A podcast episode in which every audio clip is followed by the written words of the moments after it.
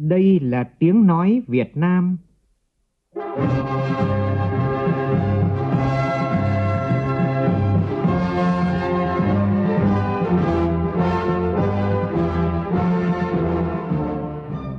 là tiếng nói Việt Nam, phát thanh từ Hà Nội, thủ đô nước Cộng hòa xã hội chủ nghĩa Việt Nam.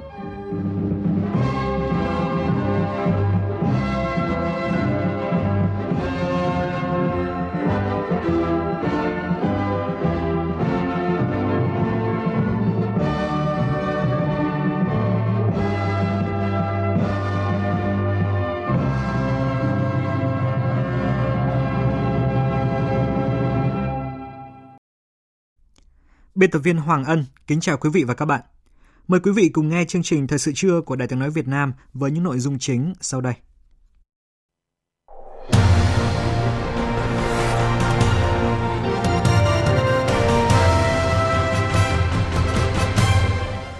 Tọa đàm trực tuyến những vấn đề rút ra từ đại hội điểm cấp trên cơ sở hiện nay – hơn 8 triệu người dân bị ảnh hưởng do dịch COVID-19 thuộc các nhóm đối tượng người có công, gia đình chính sách, hộ nghèo cận nghèo, đối tượng bảo trợ xã hội đã được hỗ trợ hơn 7.000 tỷ đồng. Liên tiếp các ca bệnh bạch hầu tại một số tỉnh khu vực Tây Nguyên và thành phố Hồ Chí Minh cho thấy tính cấp thiết của việc phản bác phong trào chống tiêm chủng cho trẻ. Mục tiêu điểm trưa nay, chúng tôi đề cập nội dung này. Trong phần tin thế giới, Bộ Quốc phòng Mỹ phản đối Trung Quốc tập trận trên Biển Đông. Lần đầu tiên sau hàng thập kỷ, hai phong trào đối kháng tại Palestine tuyên bố khẳng định tình đoàn kết chống lại Israel.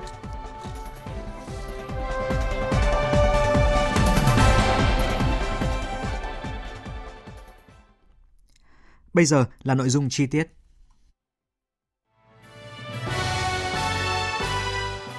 Tiến tới Đại hội Đảng toàn quốc lần thứ 13.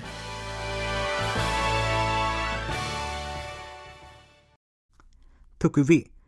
Sáng nay tại Hà Nội, báo điện tử Đảng Cộng sản Việt Nam tổ chức tọa đàm trực tuyến với chủ đề Những vấn đề rút ra từ đại hội điểm cấp trên cơ sở hiện nay.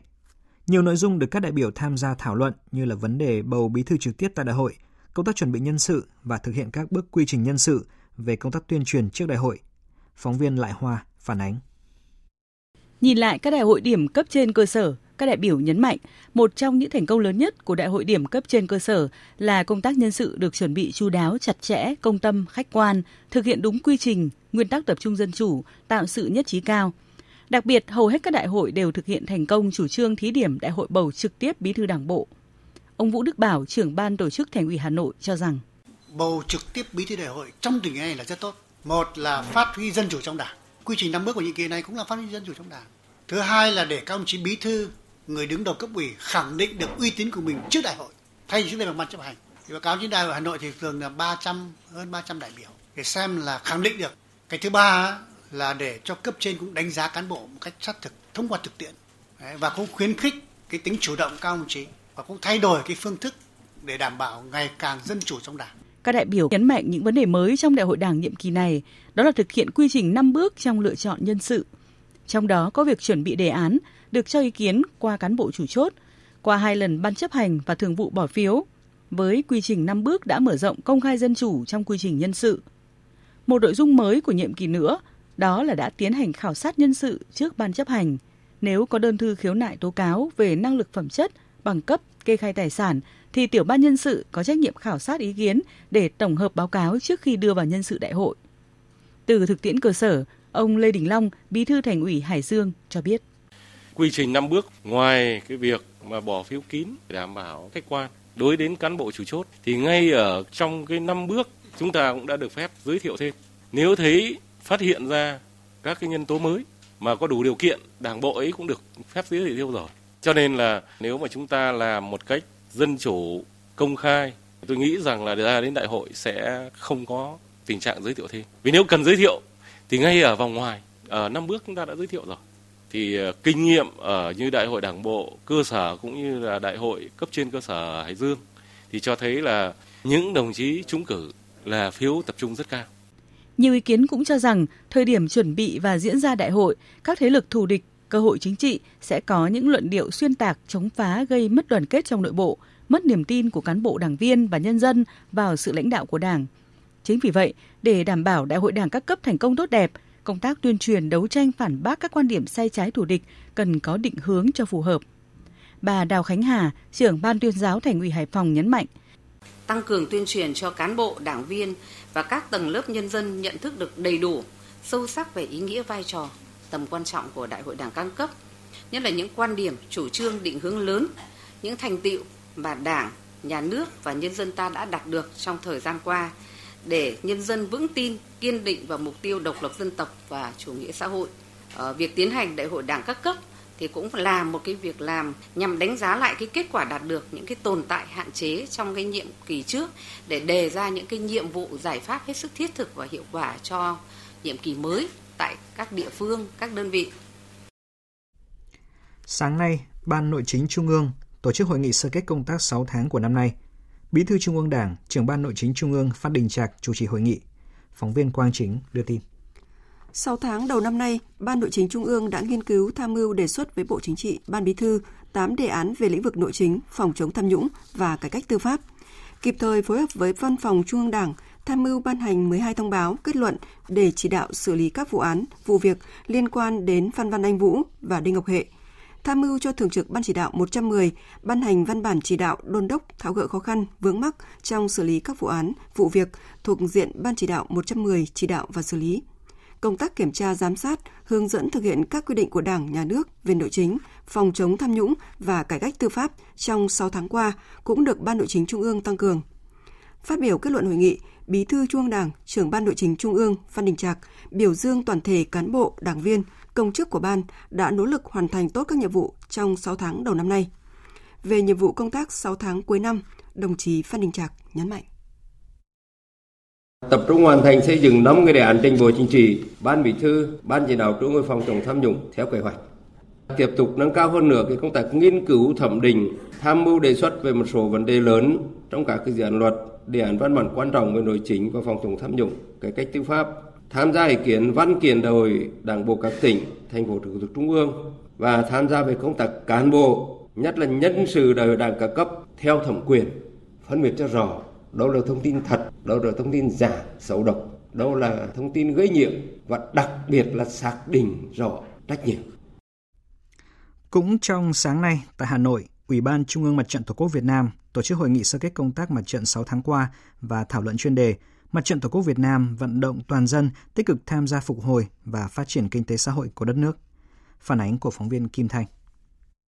Báo cáo về kết quả giám sát thực hiện chính sách hỗ trợ người dân gặp khó khăn do đại dịch COVID-19, tính đến ngày 15 tháng 6 năm 2020, các địa phương cơ bản đã hỗ trợ cho gần 8,5 triệu người thuộc các nhóm đối tượng người có công, gia đình chính sách, hộ nghèo, cận nghèo, đối tượng bảo trợ xã hội với hơn 7.000 tỷ đồng. Hiện tại, Mặt trận Tổ quốc Việt Nam tiếp tục giám sát các cơ quan chức năng, giả soát, thống kê các đối tượng hỗ trợ, đảm bảo không trùng lắp, cũng như xác định thời điểm được hỗ trợ, đặc biệt là lao động không có giao kết hợp đồng lao động, bị mất việc làm, hộ kinh doanh, người lao động bị chấm dứt hợp đồng lao động, không đủ điều kiện nhận trợ cấp thất nghiệp. Tuy nhiên, hiện nhóm lao động có giao kết bị chấm dứt hợp đồng lao động và các doanh nghiệp gặp khó khăn do đại dịch Covid rất khó tiếp cận gói hỗ trợ này. Ông Nguyễn Văn Thân, Chủ tịch Hiệp hội Doanh nghiệp nhỏ và vừa Việt Nam kiến nghị cần giảm bớt các điều kiện hỗ trợ và những việc cần làm ngay. Ủy ban Trung ương Mặt trận Tổ quốc Việt Nam cần kiến nghị với chính phủ cân nhắc việc giãn thuế VAT cho doanh nghiệp nhỏ và vừa đến hết 2020 và miễn trừ toàn bộ thuế muôn bài cho các hộ kinh doanh cá thể. Nhưng mà chúng tôi cũng phải lưu ý rằng là 2020 những cái người, những cái doanh nghiệp mà có thể lãi được là rất ít cho nên là cái việc giảm 30% thuế tôi nghĩ là cũng là một cái tác động động viên là chính thôi chứ còn để thực chất để mà giảm được không nhiều. Cho nên tôi nghĩ là cần phải có cái cái cái miễn giảm cái thuế VAT cho doanh nghiệp nữa. Phát biểu tại hội nghị, Chủ tịch Ủy ban Trung ương Mặt trận Tổ quốc Việt Nam Trần Thanh Mẫn khẳng định. Mặt trận Tổ quốc Việt Nam vận động toàn dân tích cực khắc phục tác động đại dịch Covid-19 để phục hồi và phát triển kinh tế xã hội của đất nước mặt trận thực hiện đúng cái tinh thần kết luận 77 của Bộ Chính trị và cái nghị quyết 84 là phải phát huy cao cái sức mạnh đại đoàn kết toàn dân tộc trong cái phong trào vận động người Việt Nam ưu tiên dùng hàng Việt Nam à, khôi phục sản xuất kinh tế của đất nước chúng ta. Cái thứ hai là phát động mạnh mẽ phong trào toàn dân tiết kiệm để dành cái nguồn lực xây dựng đất nước à, trong cái điều kiện khó khăn. Trước những kiến nghị của các doanh nghiệp và ý kiến đóng góp của các đại biểu, Hội nghị thống nhất đề nghị chính phủ xem xét bổ sung thêm đối tượng thụ hưởng gói hỗ trợ 62.000 tỷ, sửa đổi giảm bớt điều kiện vay vốn, điều kiện thụ hưởng cho phép được sử dụng một phần kinh phí mà Ủy ban Mặt trận Tổ quốc Việt Nam tiếp nhận được để hỗ trợ cho một số đối tượng gặp khó khăn trong cuộc sống do ảnh hưởng của dịch bệnh COVID-19 mà không thuộc các đối tượng được nhận hỗ trợ theo nghị quyết số 42 và quyết định số 15 như người nông dân không tiêu thụ được sản phẩm, người lao động làm việc tại các hợp tác xã, tổ hợp tác, cá nhân đăng ký kinh doanh, các cơ sở giáo dục ngoài công lập, các đơn vị sự nghiệp công lập, doanh nghiệp có vốn đầu tư nước ngoài, có thuê mướn, sử dụng lao động theo hợp đồng lao động. Mặc dù bị ảnh hưởng nặng nề bởi dịch COVID-19, nhưng vốn đầu tư trong nước vào thành phố Đà Nẵng 6 tháng đầu năm nay vẫn đạt hơn 13.000 tỷ đồng, tăng hơn 500%. Vốn đầu tư trực tiếp nước ngoài khoảng hơn 200 triệu đô la Mỹ, tăng gần 80% so với cùng kỳ năm ngoái. Đây là thông tin được nêu ra tại Hội nghị Thành ủy Đà Nẵng lần thứ 22 tổ chức sáng nay. Phóng viên Thanh Hà, thường trú tại miền Trung, phản ánh. Báo cáo tại hội nghị cho biết, 6 tháng đầu năm nay, bên cạnh tập trung chỉ đạo công tác phòng chống dịch bệnh COVID-19, triển khai các giải pháp phục hồi kinh tế, Thành ủy Đà Nẵng chỉ đạo thực hiện quyết liệt chủ đề năm 2020 là năm tiếp tục đẩy mạnh thuốc đầu tư với các giải pháp linh hoạt. Thành phố đã đưa vào hoạt động đúng tiến độ cam kết và khởi công, mở rộng một số dự án lớn, góp phần thúc đẩy đầu tư, phục hồi sản xuất. Về công tác xây dựng đảng, đến nay Đà Nẵng đã xây dựng dự thảo các văn kiện trình đại hội đảng bộ thành phố nhiệm kỳ tới, thực hiện các quy trình giới thiệu nhân sự tái cử và tham gia cấp ủy lần đầu nhiệm kỳ mới. 100% tổ chức đảng cấp dưới cơ sở và cấp cơ sở đã hoàn thành việc tổ chức đại hội. 6 trên tổng số 16 đảng bộ trực thuộc thành ủy cũng đã tổ chức xong đại hội. Cấp ủy các cấp đã kiểm tra 85 tổ chức đảng, 229 đảng viên, thi hành kỷ luật 51 đảng viên vi phạm. Phát biểu tại hội nghị, ông Trương Quang Nghĩa, Bí thư Thành ủy Đà Nẵng cho biết, đề án nhân sự và công tác tổ chức đại hội cấp cơ sở và cấp trên cơ sở còn một số hạn chế. Nhiệm vụ từ đây đến cuối năm là rất nặng nề, cần phải tập trung triển khai quyết liệt các giải pháp, phấn đấu hoàn thành cao nhất các chỉ tiêu nhiệm vụ của nghị quyết 2020 và nghị quyết đại hội lần thứ 21 của Đảng bộ thành phố.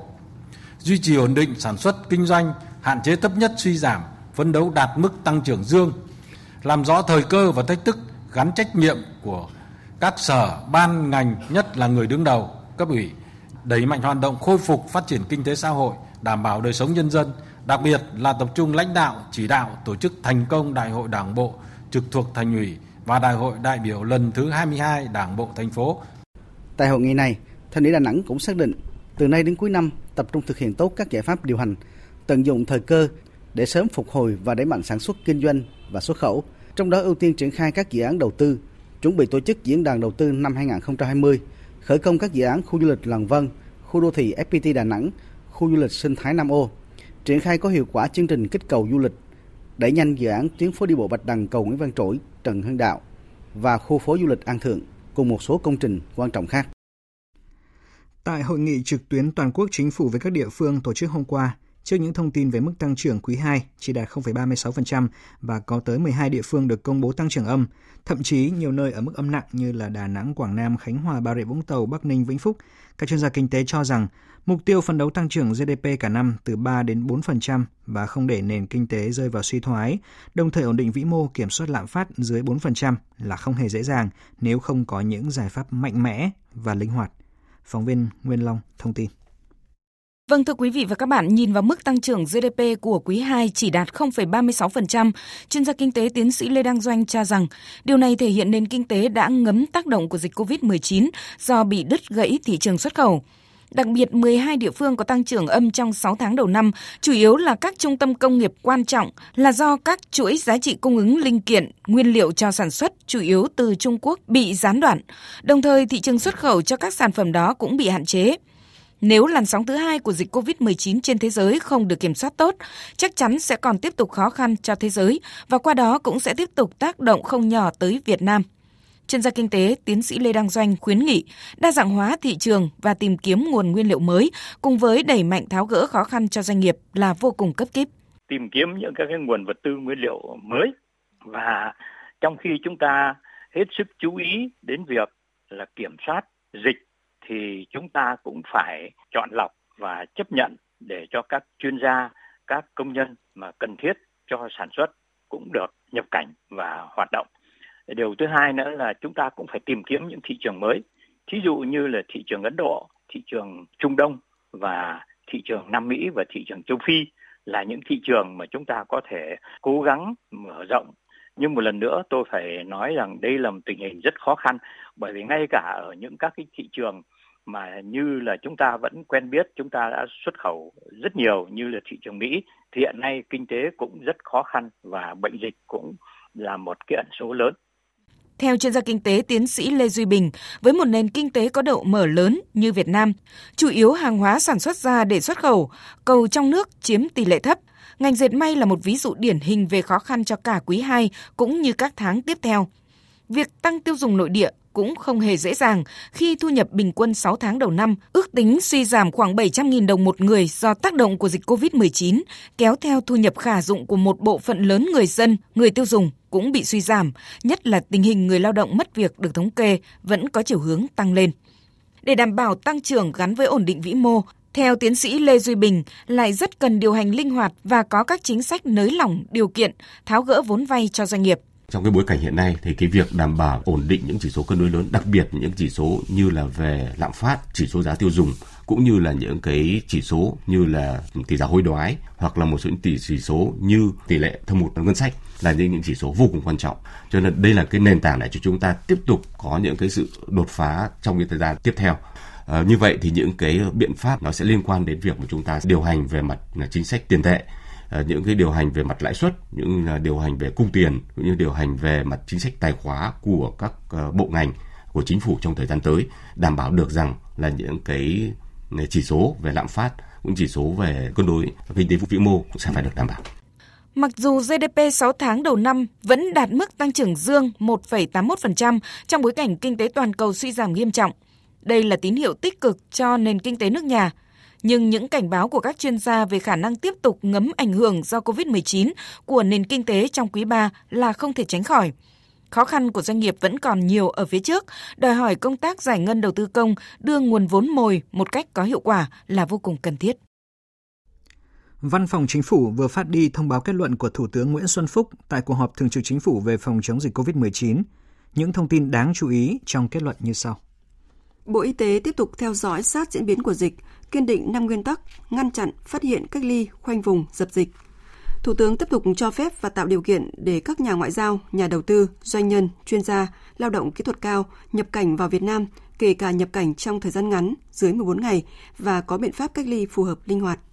Đồng ý ưu tiên đưa khoảng 14.000 công dân Việt Nam ở nước ngoài là các trường hợp đặc biệt về nước như đề xuất của Bộ Ngoại giao, bao gồm các trường hợp là lao động hết hạn hợp đồng, hết hạn visa các bộ ngành địa phương tiếp tục đẩy mạnh phát triển kinh tế xã hội, bảo đảm mục tiêu tăng trưởng GDP năm nay ở mức từ 4 đến 5%. Trong hai ngày hôm qua và hôm nay, Bộ Ngoại giao cùng các cơ quan chức năng Việt Nam, Đại sứ quán Việt Nam tại Sri Lanka và Bangladesh, hãng hàng không Vietjet Air và các cơ quan chức năng sở tại đã phối hợp thực hiện chuyến bay đưa khoảng 200 công dân Việt Nam từ các nước Sri Lanka, Bangladesh, Nepal, Bhutan và Maldives về nước an toàn – Công dân trên chuyến bay bao gồm trẻ em dưới 18 tuổi, du học sinh đã hoàn thành chương trình học, tăng ni, Phật tử tu thiền phải về nước do các trường thiền đóng cửa, người đi du lịch bị mắc kẹt lại, người lao động đã kết thúc hợp đồng lao động mà nhiều tháng không có lương. Ở chiều đi, các chuyến bay cũng đã đưa một số công dân Bangladesh ở Việt Nam về nước. Theo thông tin của tiểu ban điều trị, đến thời điểm này đã có 340 trong tổng số 355 bệnh nhân COVID-19 ở nước ta được công bố khỏi bệnh – và theo dự kiến, hôm nay các chuyên gia y tế hội trần quốc gia lần thứ 6 về tình hình sức khỏe nam phi công người Anh trước khi hồi hương. Tiểu ban điều trị đã nhận được công hàm của Đại sứ quán Anh đề nghị cho bệnh nhân 91 về nước trên chuyến bay vào ngày 12 tháng 7 tới. Đây là chuyến bay của Vietnam Airlines xuất phát từ Hà Nội đi Vương quốc Anh đón công dân Việt Nam. Thưa quý vị, dạng sáng nay thì mưa rào diện rộng đã xuất hiện à, đều khắp tại các địa phương trong tỉnh Lào Cai và một số nơi xuất hiện mưa đặc biệt lớn gây ngập lụt. Tin của An Kiên, phóng viên cơ quan thường trú khu vực Tây Bắc. Số liệu quan trắc lượng mưa cho thấy nhiều địa phương tại Lào Cai xuất hiện mưa lớn như xã Lùng Phình Bắc Hà 59 mm, Gia Phú Bảo Thắng 59 mm, Mường Vi Bát Sát 64 mm, Việt Tiến Bảo Yên 67 mm, thành phố Lào Cai 68 mm. Đáng chú ý, tại thôn Cốc Mì, xã Quang Kim, huyện Bát Sát ghi nhận mưa rất to tới gần 190 mm. Còn tại khu vực thị trấn Bát Sát xuất hiện trận mưa đặc biệt lớn theo cách gọi của ngành khí tượng thủy văn với lượng mưa trên 240 mm trong vòng 24 giờ, tính đến 9 giờ sáng ngày 3 tháng 7. Đây cũng là trận mưa lớn nhất quan trắc được tại Lào Cai kể từ đầu mùa mưa đến nay. Ghi nhận sơ bộ ban đầu, mưa lớn dữ dội gây ngập úng nặng tại khu vực thị trấn và xã Quang Kim của huyện Bát Sát. Mưa lớn phát sinh lũ quét cuốn trôi ba con trâu tại một hộ gia đình ở thôn Lầu Thí Trải, xã Tả Thàng, huyện Mường Khương. Hiện các địa phương trong tỉnh Lào Cai đang tiếp tục giả soát thống kê thiệt hại. Dự báo ngày và đêm mùng 3 tháng 7, mưa vừa, mưa to, thậm chí mưa rất to nhiều khả năng vẫn tiếp tục sẽ chút xuống Lào Cai. Trước tình hình thời tiết diễn biến phức tạp, cơ quan chức năng khuyến cáo người dân các địa phương cần đề cao cảnh giác trước các tác động tiêu cực do mưa gây ra như ngập lụt, lũ quét, sạt lở đất, gió lốc, xét đánh trong cơn rông, vân vân. Tiếp ngay sau đây sẽ là một số thông tin thời tiết. À, vâng thưa quý vị và các bạn, sau ít ngày mưa rông thì miền Bắc sẽ trở lại thời tiết nắng nóng do ảnh hưởng của vùng áp thấp nóng kết hợp với hiệu ứng phơn. Từ nay đến ngày mai thì ở Bắc Bộ có mưa rào và rông rải rác, riêng vùng núi Thanh Hóa, Nghệ An có mưa vừa, mưa to. Khu vực Hà Nội từ nay đến khoảng ngày 4 tháng 7 có mưa rào và rông, cục bộ có mưa vừa, mưa to. Từ ngày Chủ nhật mùng 5 tháng 7 thì miền Bắc sẽ có hình thái thời tiết là ngày nắng, đêm không mưa và dự báo từ tuần sau, nhiệt độ ở miền Bắc tiếp tục tăng dần, trời ít mây, nắng nóng gay gắt với nền nhiệt lên tới 38 độ C. Trung tâm Dự báo Khí tượng Thủy văn Trung ương cũng dự báo hôm nay các tỉnh ở Hà Tĩnh đến Phú Yên tiếp tục có nắng nóng, có nơi nắng nóng gay gắt với nhiệt độ cao nhất trong ngày phổ biến từ 35 đến 37 độ, có nơi trên 38 độ. Khu vực Tây Nguyên và Nam Bộ có mưa rông trên diện rộng, cục bộ có mưa vừa, mưa to.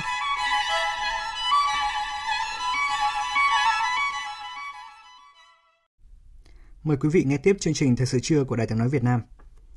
Bộ Quốc phòng Mỹ vừa bày tỏ quan ngại về việc Trung Quốc quyết định diễn tập quân sự xung quanh quần đảo Hoàng Sa ở Biển Đông từ ngày 1 tháng 7 tới ngày 5 tháng 7. Phóng viên Phạm Huân, thường trú tại Mỹ, đưa tin.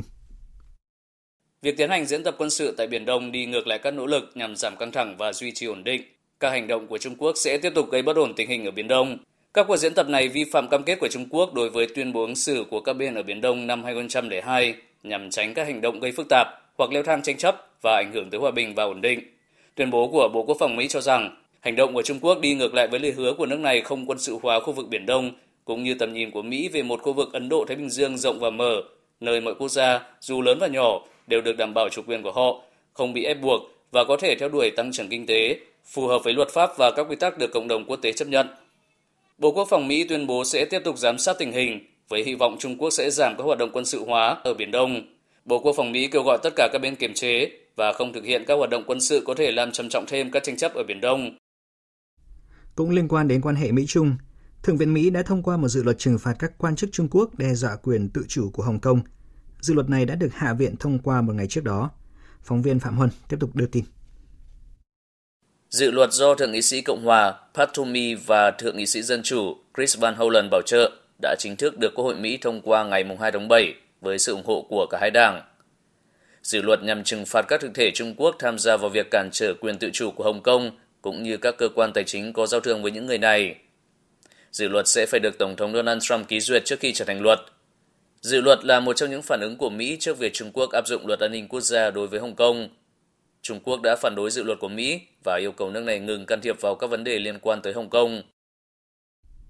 Việc Thượng viện Mỹ thông qua dự luật liên quan đến Hồng Kông đã khiến cho Trung Quốc phản đối gay gắt và đe dọa gây leo thang quan hệ giữa hai nền kinh tế lớn nhất thế giới. Biên tập viên Anh Tuấn tổng hợp thông tin. Trước khi thông qua lệnh trừng phạt, phía Mỹ bắt đầu quy trình tước quy chế đặc biệt cho Hồng Kông, dừng xuất khẩu quốc phòng và hạn chế thành phố tiếp cận với các sản phẩm công nghệ cao của Mỹ, tức đối xử với Hồng Kông giống như các thành phố khác của Trung Quốc. Trung Quốc phản ứng dự luật bằng việc yêu cầu Mỹ dừng can thiệp vào các vấn đề Hồng Kông. Người phát ngôn Bộ Ngoại giao Trung Quốc Triệu Lập Kiên cảnh báo rằng nước này sẽ kiên quyết và mạnh mẽ phản kháng. Chúng tôi xin nhắc lại rằng vấn đề Hồng Kông là chuyện nội bộ của Trung Quốc. Không có thế lực bên ngoài nào có quyền can thiệp việc này. Chính phủ Trung Quốc kiên quyết bảo vệ chủ quyền quốc gia, an ninh và lợi ích phát triển của mình. Theo phía Trung Quốc, hiện có 52 nước đã ủng hộ Trung Quốc ban hành luật an ninh Hồng Kông. Chính quyền Hồng Kông khẳng định Luật an ninh Hồng Kông đã khắc phục được những lỗ hổng trong việc bảo vệ an ninh quốc gia tại đặc khu, thể hiện quyết tâm của chính quyền trung ương trong việc duy trì vững chắc chính sách một nước hai chế độ, cũng như sự ổn định lâu dài và thịnh vượng của Hồng Kông. Về tình hình Trung Đông, trong diễn biến mới nhất, lần đầu tiên sau hàng thập kỷ, hai phong trào đối kháng tại Palestine là Fatah và Hamas cùng tuyên bố khẳng định tình đoàn kết. Có thể nói, tham vọng thôn tính bờ Tây của Israel đã đặt chính quyền Palestine trước thách thức chưa từng có. Nếu muốn hiện thực hóa giấc mơ về một nhà nước Palestine độc lập và có chủ quyền, các phong trào đối địch tại Palestine không còn lựa chọn nào khác là phải bắt tay với nhau. Biên tập viên Thu Hoài tổng hợp thông tin. Trong một cuộc họp báo chung trực tuyến hiếm hoi, phong trào Fatah theo đường lối ôn hòa, thế tục, kiểm soát bờ Tây và phong trào Hồi giáo vũ trang Hamas kiểm soát giải Gaza hôm qua khẳng định mong muốn mở ra một trang mới. Theo Tổng thư ký Fatah ông Jibril Razoub, Fatah và Hamas muốn cất chung một tiếng nói và sẽ triển khai mọi cơ chế để đảm bảo sự đoàn kết quốc gia chống lại kế hoạch sát nhập lãnh thổ của Israel. Trong khi đó, phát biểu từ Beirut, Liban, ông Saleh al-Aruri, một quan chức cấp cao Hamas khẳng định Cuộc họp báo chung này là một cơ hội để bắt đầu một giai đoạn mới để phục vụ nhân dân trong những thời điểm khó khăn như hiện nay. Tham vọng của Israel sắp nhập các khu định cư và thung lũng Jordan ở bờ Tây, vùng lãnh thổ của Palestine mà Israel chiếm đóng từ năm 1967, đã buộc Hamas và Fatah phải phá bỏ những rào cản. Thủ tướng Palestine Mohammad Tayyeh nhấn mạnh. Mục tiêu trước mắt của Palestine là không cho phép Israel sát nhập lãnh thổ Tất cả những nỗ lực của chúng tôi đều tập trung vào điều này. Israel không nên tiếp tục vượt lên trên luật pháp quốc tế và hy vọng họ sẽ cảm nhận được sức nóng của áp lực quốc tế. Về mặt lý thuyết, Israel có thể bắt đầu khởi động kế hoạch ngay từ ngày 1 tháng 7 vừa qua. Tuy nhiên, tới nay Israel dường như vẫn chưa nhận được đèn xanh của Mỹ. Cập nhật mới nhất về thảm họa lở đất tại Myanmar, tính đến sáng nay ít nhất 162 người thiệt mạng trong vụ lở đất tại mỏ Ngọc Bích ở bang Kachin, miền Bắc nước này. Theo báo cáo của giới chức địa phương, lực lượng cứu hộ đã nỗ lực tìm kiếm người sống sót và đưa các thi thể nạn nhân lên khỏi hồ. Các nạn nhân là những thợ mỏ tìm ngọc bích bị chôn vùi bởi một đợt sóng bùn. Bộ Thông tin Myanmar cho rằng nhiều thi thể vẫn còn nằm trong bùn và số người chết còn có thể gia tăng. Trước đó vào chiều qua, cơ quan cứu hỏa Myanmar đã xác nhận một trận lở đất xảy ra tại thị trấn Hakan thuộc ban Kachin vào sáng sớm của ngày núi chất thải khai thác mỏ đã đổ sập xuống hồ, gây ra một đợt sóng bùn và nước, chôn vùi nhiều lao động đang tìm ngọc bích tại khu vực này.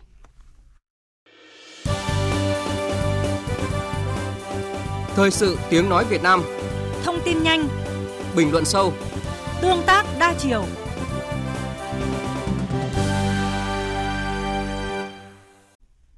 Thưa quý vị, thưa các bạn,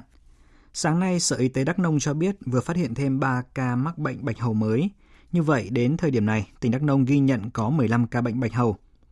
Liên tiếp nhiều ca bệnh bạch hầu đã được ghi nhận chỉ trong hơn một tuần qua tại một số tỉnh khu vực Tây Nguyên và thành phố Hồ Chí Minh. Một trường hợp trong số đó đã tử vong, đang dấy lên những lo ngại về sự bùng phát một loại dịch bệnh thường gây biến chứng nguy hiểm về tim thận và hệ thần kinh mang tên bạch hầu. Và điều đáng nói là dù đã có vaccine dự phòng nhưng ngoài bạch hầu, mấy năm gần đây cũng đã từng xảy ra nhiều ca bệnh sởi, ho gà, quai bị, thủy đậu, viêm não ở cả vùng khó khăn và thành phố lớn. Phải chăng đây là hậu quả của trào lưu tẩy chay vaccine từng xảy ra rầm rộ cách đây hơn một năm? Hậu quả sẽ ra sao nếu trào lưu tẩy chay vaccine chưa chấm dứt? Phóng viên Văn Hải có bài đề cập vấn đề này. Dù là bệnh hiếm gặp và đã có vaccine dự phòng, nhưng từ năm 2019 đến nay, số trường hợp mắc bạch hầu ở nước ta có chiều hướng gia tăng. Năm ngoái, cả nước ghi nhận 50 ca bạch hầu ở 7 tỉnh thành phố. 6 tháng đầu năm nay, dù chưa có số liệu thống kê, nhưng chỉ trong hơn một tuần qua đã ghi nhận 16 ca bạch hầu tại Đắk Nông, Con Tum và thành phố Hồ Chí Minh.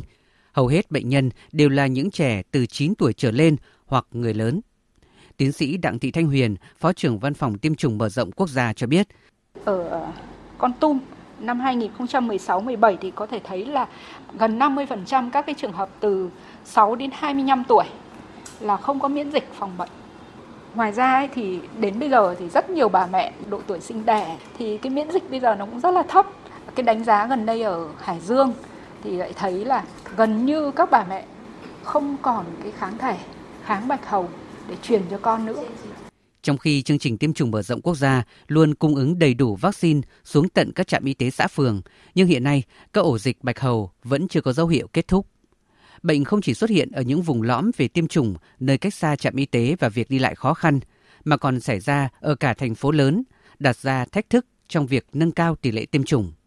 Nhiều dịch bệnh tưởng chừng sắp được thanh toán nhờ vaccine cũng đã xuất hiện trở lại. Năm 2014, dịch bệnh sởi bùng phát ở nước ta đã cướp đi sinh mạng của hơn 140 trẻ nhỏ. Tiếp đó là ho gà, quai bị, thủy đậu, viêm não Nhật Bản. Theo giáo sư tiến sĩ khoa học Nguyễn Thu Vân, nguyên giám đốc công ty vaccine và sinh phẩm số 1 Bộ Y tế, thì đây là hậu quả của trào lưu anti-vaccine trong thời gian dài. Thì trong cái thời gian trước là nhiều khi là nó xảy ra những cái phản ứng phụ và không mong muốn của cái vaccine mà mình đưa vào chương trình ấy. Cho nên là nhiều gia đình bà mẹ người ta ngại, người ta không đưa con đi tiêm.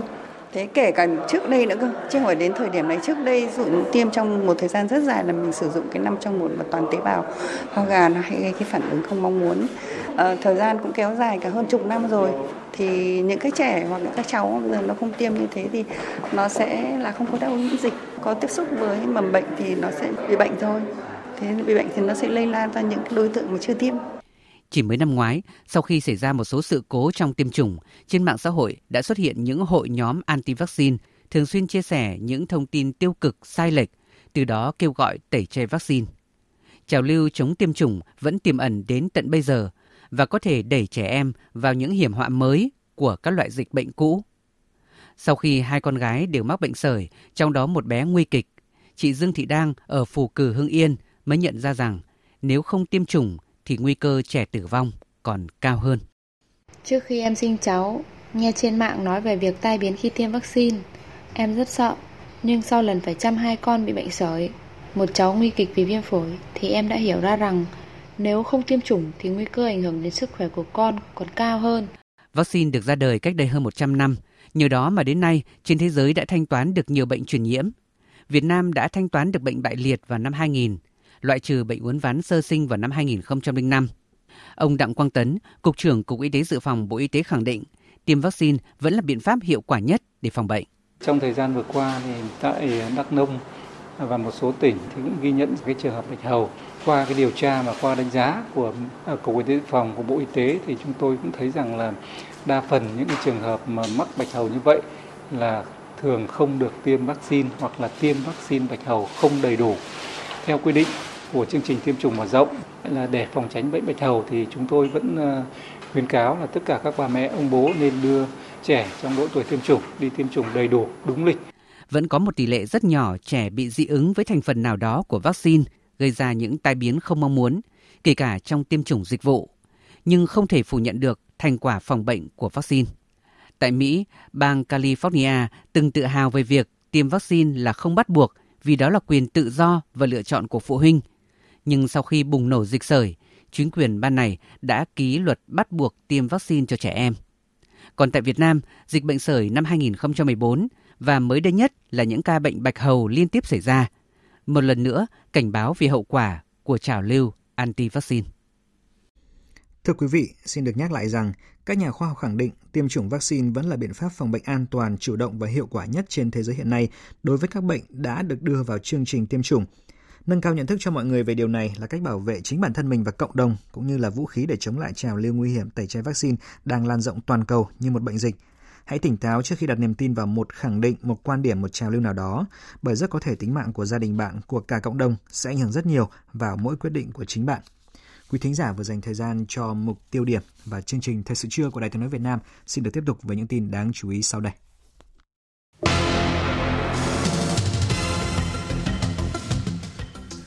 Tạm dừng chủ trương lập quy hoạch tổng thể phát triển kinh tế xã hội đặc khu Bắc Vân Phong. Bộ Thông tin Truyền thông ra mắt nền tảng cung cấp dịch vụ ở Trung tâm điều hành an toàn an ninh mạng. 16 ngân hàng ở châu Âu nhất trí lập một hệ thống thanh toán thống nhất vào năm 2022.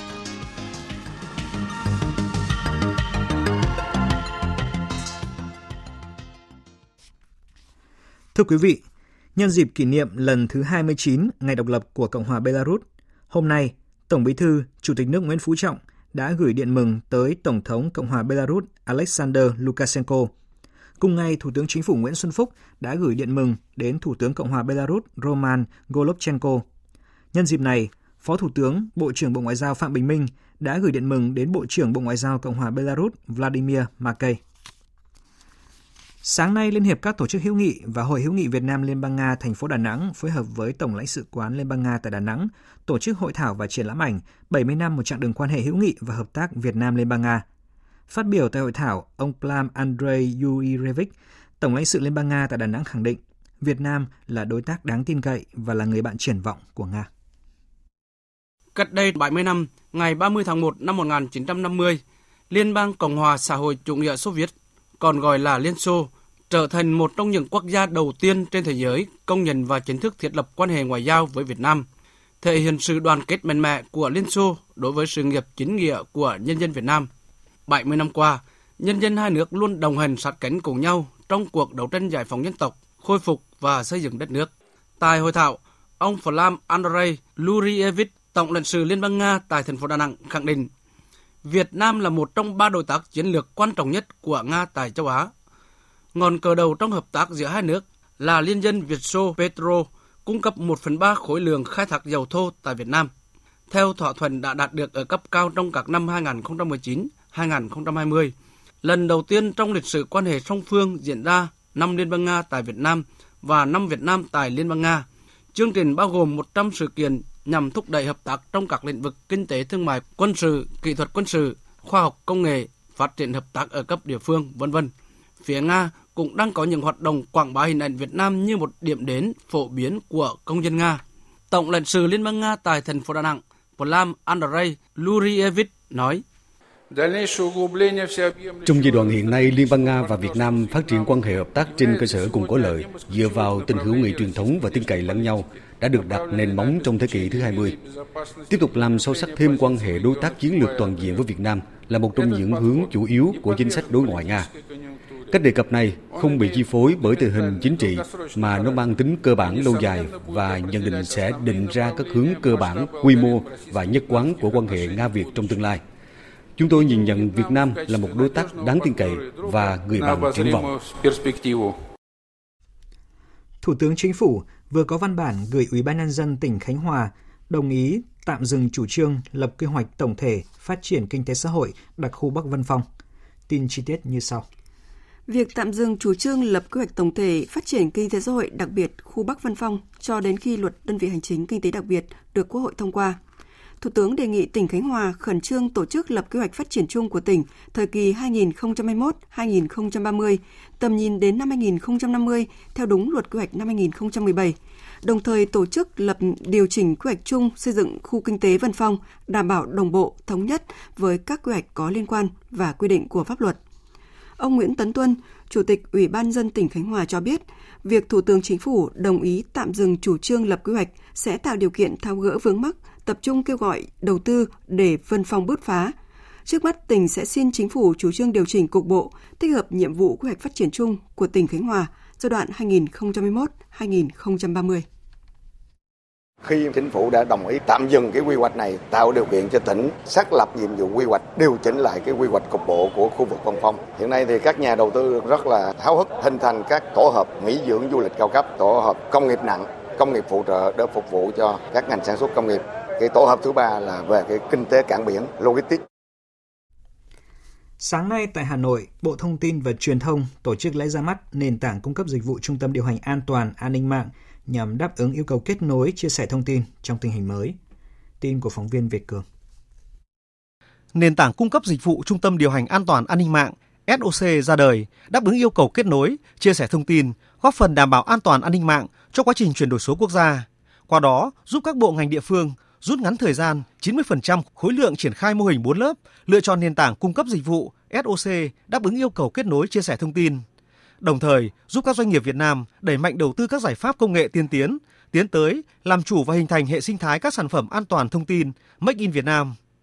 Trung tâm ra đời giúp nâng cao năng lực đảm bảo an toàn thông tin khi các chủ quản các hệ thống thông tin sẽ được sử dụng các dịch vụ chuyên nghiệp chất lượng cao, tin cậy của các doanh nghiệp Việt Nam và có sự giám sát chéo của các cơ quan quản lý nhà nước là Cục An toàn thông tin, Bộ Thông tin và Truyền thông. Thứ trưởng Bộ Thông tin và Truyền thông Nguyễn Thành Hưng cho biết, Việt Nam đang bước vào tiến trình chuyển đổi số, phát triển chính phủ số, kinh tế số, xã hội số. Vì vậy, an toàn an ninh mạng là điều kiện cơ bản, là yếu tố sống còn, không thể tách rời. Trong nhiều tình huống, an toàn an ninh mạng cần phải đi trước một bước, đó cũng là cơ hội lớn dành cho các doanh nghiệp công nghệ Việt Nam vươn lên phát triển các sản phẩm, dịch vụ an toàn an ninh mạng. Để kích cầu thị trường cung cấp giải pháp, dịch vụ giám sát an toàn thông tin nói riêng và thị trường an toàn thông tin nói chung, góp phần thúc đẩy kinh tế số, hỗ trợ các cơ quan doanh nghiệp chuyển đổi, giúp các doanh nghiệp Việt Nam đẩy mạnh đầu tư các giải pháp công nghệ tiên tiến, tiến tới làm chủ và hình thành hệ sinh thái sản phẩm an toàn thông tin Make in Việt Nam. Nâng cao năng lực đảm bảo an toàn thông tin khi các chủ quản hệ thống thông tin sẽ được sử dụng các dịch vụ chuyên nghiệp, chất lượng cao, tin cậy của doanh nghiệp Việt Nam và có sự giám sát chéo của các cơ quan quản lý nhà nước. Thời sự VOV, nhanh, tin cậy,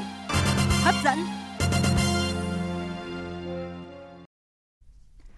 Liên Hợp Quốc đã tổ chức trực tuyến lễ kỷ niệm Ngày Quốc tế Phật đàn với sự tham dự của Chủ tịch Đại hội đồng, Tổng thư ký Liên Hợp Quốc và Bộ trưởng Ngoại giao của Sri Lanka.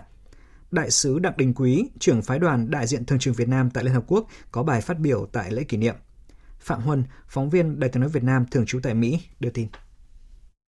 Phát biểu tại buổi lễ, Tổng thư ký Liên Hợp Quốc Antonio Guterres nhấn mạnh tinh thần của đạo Phật và sức sống của Hiến trương Liên Hợp Quốc, đó là hợp tác quốc tế và tăng cường gắn kết để vượt qua các tác động của dịch bệnh và xây dựng một thế giới bền vững, tự cường và công bằng hơn cho tất cả mọi người. Tham dự lễ kỷ niệm, Đại sứ Đặng Đình Quý, trưởng phái đoàn đại diện thường trực Việt Nam tại Liên Hợp Quốc, nhấn mạnh tinh thần trách nhiệm chung vì một thế giới không còn khổ đau, đề cao lòng từ ái để chấm dứt và ngăn chặn bạo lực, căng thẳng, thúc đẩy hợp tác để thu hẹp các khác biệt và cùng chung tay hành động vì lợi ích chung của nhân loại. Đại sứ cũng khẳng định, trong hàng nghìn năm lịch sử của Việt Nam, các tôn giáo luôn chung sống, tương trợ lẫn nhau, cùng chung tay xây dựng và phát triển đất nước, góp phần vào khối đại đoàn kết dân tộc xuyên suốt qua các thế hệ. Quốc hội Đức vừa thông qua dự luật về lương hưu cơ bản nhằm cải thiện thu nhập cho người lao động nghỉ hưu với mức thu nhập thấp. Bộ trưởng Lao động Liên bang Đức Hutter Tut Heiler cho biết khoảng 1 triệu 300 nghìn người nghỉ hưu với mức lương thấp trong đó có 70% là phụ nữ sẽ được hưởng lợi từ quyết định này. Các trường hợp được thụ hưởng là những người đã đóng bảo hiểm hưu trí ít nhất 33 năm và có mức thu nhập hưu trí không cao. Số tiền chi cho lương hưu cơ bản sẽ được trích từ ngân sách liên bang, ước tính khoảng từ 1,3 đến 1,6 tỷ euro mỗi năm. Dự luật này cần được Hội đồng Liên bang, tức Thượng viện Đức thông qua để có hiệu lực từ đầu năm tới. Trên thế giới, dịch COVID-19 vẫn chưa có dấu hiệu hạ nhiệt khi mà số người nhiễm đã lên gần 11 triệu người và trong đó thì có hơn 500.000 người đã tử vong. À, riêng tại Mỹ, dịch COVID-19 vẫn chưa có dấu hiệu hạ nhiệt khi mà nước này ghi nhận thêm hơn 53.000 ca trong ngày hôm qua và số ca nhiễm đã gia tăng tại 40 bang ở Mỹ, đánh dấu số ca mắc mới trong ngày tăng lên mức cao kỷ lục kể từ khi dịch bùng phát. Tin của Phạm Huân, phóng viên Đài tiếng nói Việt Nam thường trú tại Mỹ. Đường cong COVID-19 đang gia tăng tại 40 trên tổng số 50 bang ở Mỹ, chỉ trừ khu vực Đông Bắc trong vòng 14 ngày qua. Một chỉ số đáng lo ngại khác đó là 36 bang ở Mỹ đang chứng kiến tỷ lệ dương tính đang gia tăng từ các kết quả xét nghiệm COVID-19.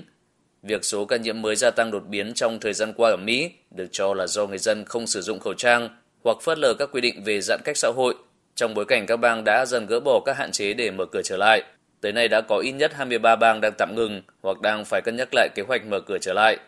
Nước này đã tiến hành hơn 35 triệu lượt thử, trung bình 550.000 lượt mỗi ngày. Trợ lý Bộ trưởng Y tế Mỹ Brett Giroir cho biết, với các công nghệ mới, Mỹ được dự tính có thể đạt khả năng tiến hành 50 triệu lượt thử mỗi tháng vào mùa thu năm nay. Thủ tướng Đức Angela Merkel tuyên bố châu Âu đang đối mặt với một tình huống nghiêm trọng nhất trong lịch sử, đồng thời cảnh báo đại dịch COVID-19 gây tổn hại to lớn đến nền kinh tế. Trong động thái duy trì kiểm soát để ngăn chặn nguy cơ lây lan dịch bệnh, Thủ tướng Hungary Viktor Orbán khẳng định quốc gia thành viên của Liên minh châu Âu sẽ tiếp tục kiểm soát chặt chẽ biên giới và sẽ tái thiết lập một khu vực hành lang dành riêng cho những du khách quá cảnh nước này, tương tự như trong giai đoạn đỉnh điểm của đại dịch. Trong khi đó, thì chính phủ Thụy Sĩ cũng thông báo từ ngày 6 tháng 7 tới đây, du khách tới từ 29 quốc gia sẽ phải đăng ký với giới chức nước này và tự cách ly nhằm ngăn chặn một đợt tái bùng phát dịch. Còn chính quyền của thành phố Jakarta của Indonesia đã quyết định kéo dài giới hạn xã hội quy mô lớn giai đoạn chuyển tiếp thêm 14 ngày. Phóng viên Hương Trà, thường trú Đại tiếng nói Việt Nam tại Indonesia, đưa tin.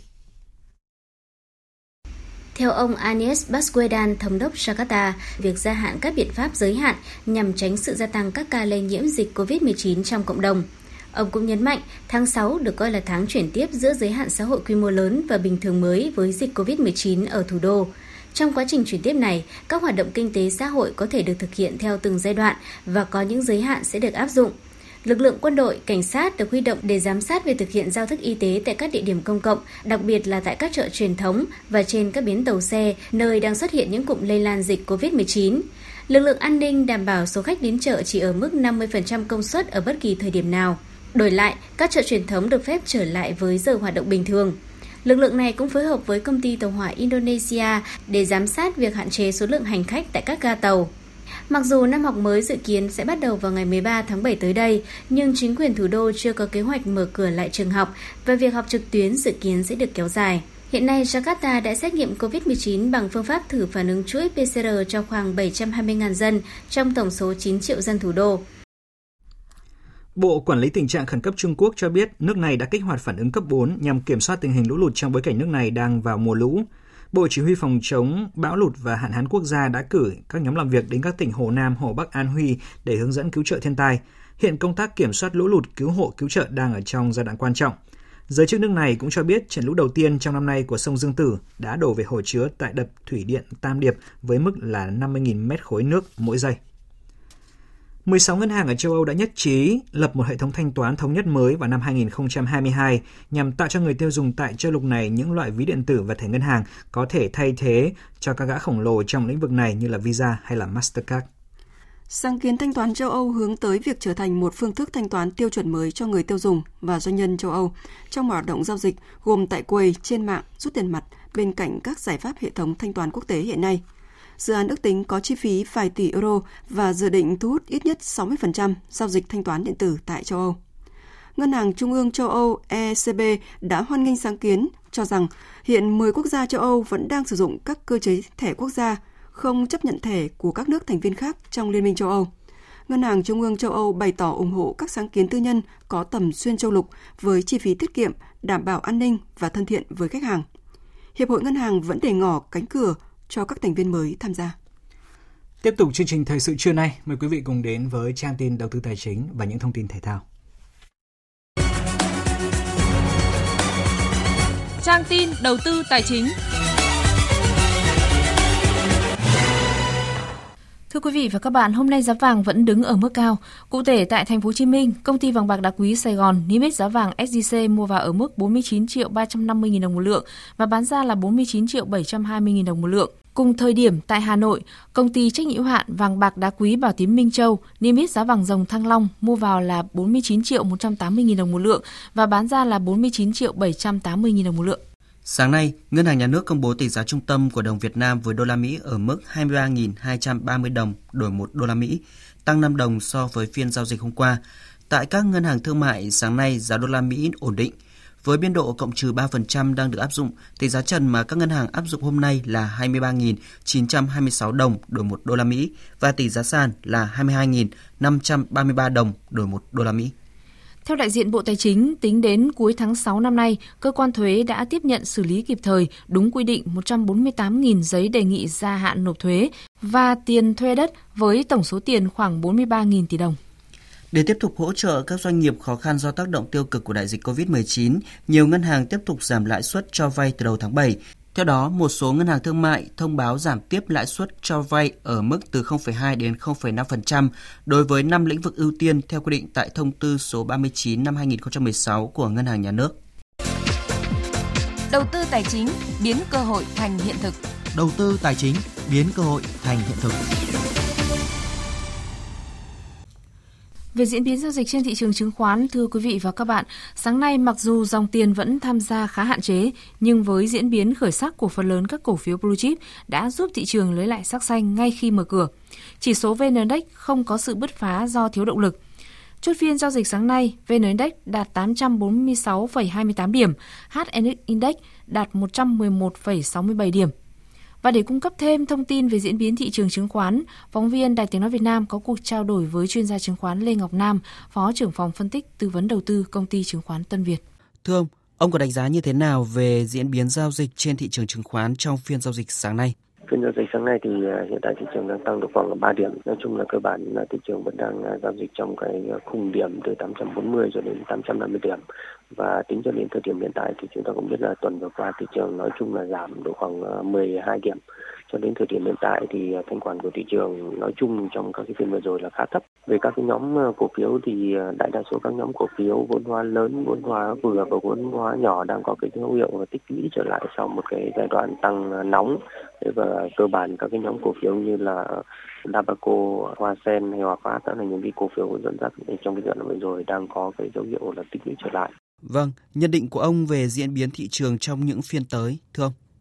Ờ, theo cái ờ, nhận định của tôi thì mức thanh khoản như hiện tại là khá thấp so với trung bình tuần và ờ, trung bình tháng. Do đó thì tôi nghĩ rằng là xu hướng chung của thị trường trong tuần tới có thể sẽ vẫn là giai đoạn tích lũy. Các cái cổ phiếu đã tăng nhiều trước đó có khả năng giao dịch ổn định trở lại xung quanh một cái mức giá nhất định. Và do đó thì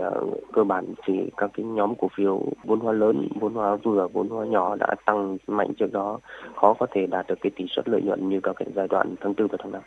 Vâng, để đầu tư hiệu quả trong bối cảnh hiện nay thì ông có khuyến nghị gì đến các nhà đầu tư? Tôi nhận thấy rằng là thị trường vẫn đang nằm trong cái giai đoạn tích lũy, do đó các cái mã cổ phiếu sẽ nằm trong một khung nào đó. Thì uh, những cái hoạt động mua bán theo cái chiều phái ngắn hạn thì không nên uh, lựa chọn những cái thời điểm thị trường hưng phấn. Và nếu như chúng ta giao dịch ờ, trong cái khoảng thời gian ngắn hơn, ví dụ như là T3 hay là T5 thì thông thường chúng ta nên kiên nhẫn và chờ đợi những cái lúc cổ phiếu có cái dao động giảm mới có cái khả năng sinh lợi. Và cơ bản thì cái mức độ sinh lợi trong các cái tuần sắp tới sẽ có đạt được giống như tuần của tháng tư và tháng năm. Vâng, xin trân trọng cảm ơn ông với những phân tích vừa rồi.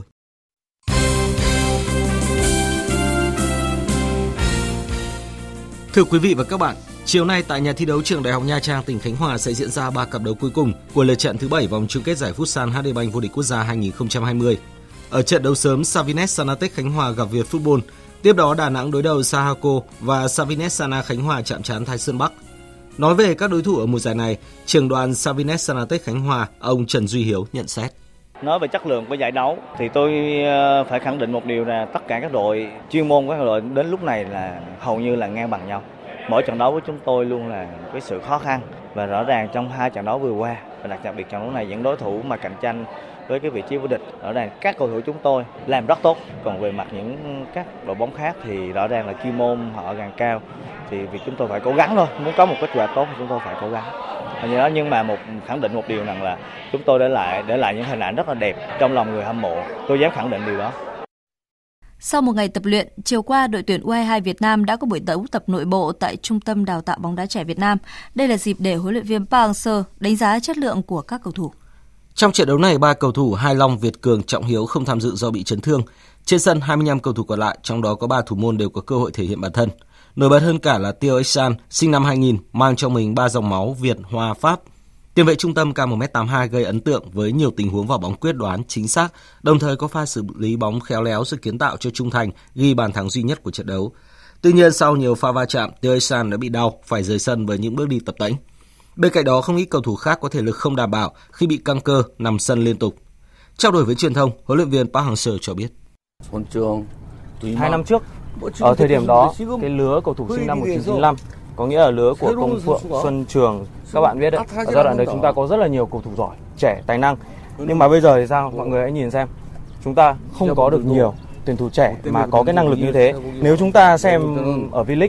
thì các cầu thủ trẻ hầu hết là không có cơ hội được thể hiện. Thay vào đó, hầu hết là ngoại binh hoặc là những cầu thủ đã có nhiều kinh nghiệm rồi. À, mọi người hãy thử suy nghĩ xem, ờ, tự đặt ra cái câu hỏi là lý do tại sao.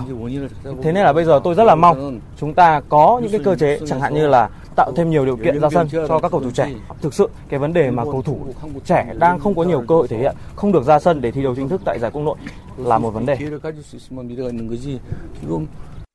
Ngay sau khi giải cầu lông đồng đội toàn quốc 2020 kết thúc tại Hải Dương, một giải đấu nữa của cầu lông lại diễn ra tại nhà thi đấu Sóc Sơn Hà Nội, đó là giải hỗn hợp nam nữ toàn quốc. Giải quy tụ 6 đơn vị mạnh nhất tham dự là Thành phố Hồ Chí Minh, Hà Nội, Bắc Giang, Đồng Nai, Công an nhân dân và Hải Phòng với nhiều gương mặt nổi bật của làng cầu lông Việt Nam như Nguyễn Tiến Minh, Nguyễn Thủy Linh, Vũ Thị Trang. Đánh giá về lực lượng và cơ hội của đội tuyển cầu lông Thành phố Hồ Chí Minh, huấn luyện viên Nguyễn Thế Huy cho rằng thật sự thành phố vẫn không không có có có nhỉnh hơn các đoàn mà nhiều. Bởi vì thi đấu năm nội dung khác nhau. Thành ra do đó thành phố chỉ mạnh một hai nội dung thì chưa đủ để mà mà chắc chắn. Dự báo thời tiết. Phía Tây Bắc Bộ có mưa vừa, mưa to và rông có nơi mưa rất to, nhiệt độ từ 24 đến 33 độ. Phía Đông Bắc Bộ có mưa rào rải rác có rông, riêng vùng núi có mưa vừa mưa to và có nơi mưa rất to, gió Đông Nam cấp 2, cấp 3, nhiệt độ từ 25 đến 33 độ. Phía Bắc chiều có mưa rào và rông vài nơi, chiều tối và đêm có mưa rào và rông rải rác. Vùng núi Thanh Hóa, Nghệ An có mưa vừa mưa to, phía Nam chiều nắng nóng. Chiều tối và đêm có mưa rào và rông vài nơi, gió Tây Nam cấp 2, cấp 3, nhiệt độ từ 25 đến 37 độ. Tây Nguyên và Nam Bộ có mưa rào và rông vài nơi, riêng chiều và tối có mưa rào và rông rải rác, cục bộ có mưa vừa mưa to, gió Tây Nam cấp 2, cấp 3, nhiệt độ từ 21 đến 33 độ. Khu vực Hà Nội chiều có mưa rào và rông rải rác, chiều tối và đêm có mưa rào và rông, cục bộ có mưa vừa mưa to, gió Đông Nam cấp 2, cấp 3, nhiệt độ từ 25 đến 33 độ. Tin dự báo thời tiết biển, Bắc Vịnh Bắc Bộ có mưa rào rải rác có nơi có rông, tầm nhìn xa trên 10 km, giảm xuống 4 đến 10 km trong mưa, gió Nam đến Đông Nam cấp 4, cấp 5. Nam Vịnh Bắc Bộ, khu vực Bắc Biển Đông, khu vực quần đảo Hoàng Sa thuộc thành phố Đà Nẵng có mưa rào rải rác có nơi có rông, tầm nhìn xa trên 10 km, giảm xuống 4 đến 10 km trong mưa, gió Nam cấp 4 vùng biển từ Quảng Trị đến Quảng Ngãi, khu vực giữa Biển Đông, khu vực quần đảo Trường Sa thuộc tỉnh Khánh Hòa có mưa rào rải rác có nơi có rông, tầm nhìn xa trên 10 km, giảm xuống 4 đến 10 km trong mưa, gió Tây Nam đến Nam cấp 4. Vùng biển từ Bình Định đến Ninh Thuận, vùng biển từ Cà Mau đến Kiên Giang và Vịnh Thái Lan có mưa rào và rông rải rác, tầm nhìn xa trên 10 km, giảm xuống 4 đến 10 km trong mưa, gió Tây Nam cấp 4, cấp 5.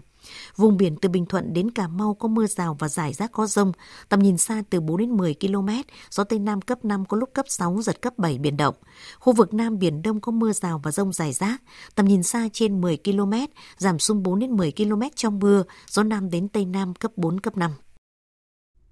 Những thông tin thời tiết vừa rồi cũng đã kết thúc chương trình thời sự trưa nay của Đài Tiếng nói Việt Nam. Chương trình do các biên tập viên Hoàng Ân, Minh Châu, Nguyễn Hằng biên soạn và thực hiện với sự tham gia của kỹ thuật viên Tạ Tre. Chịu trách nhiệm nội dung Lê Hằng. Xin tạm biệt và hẹn gặp lại.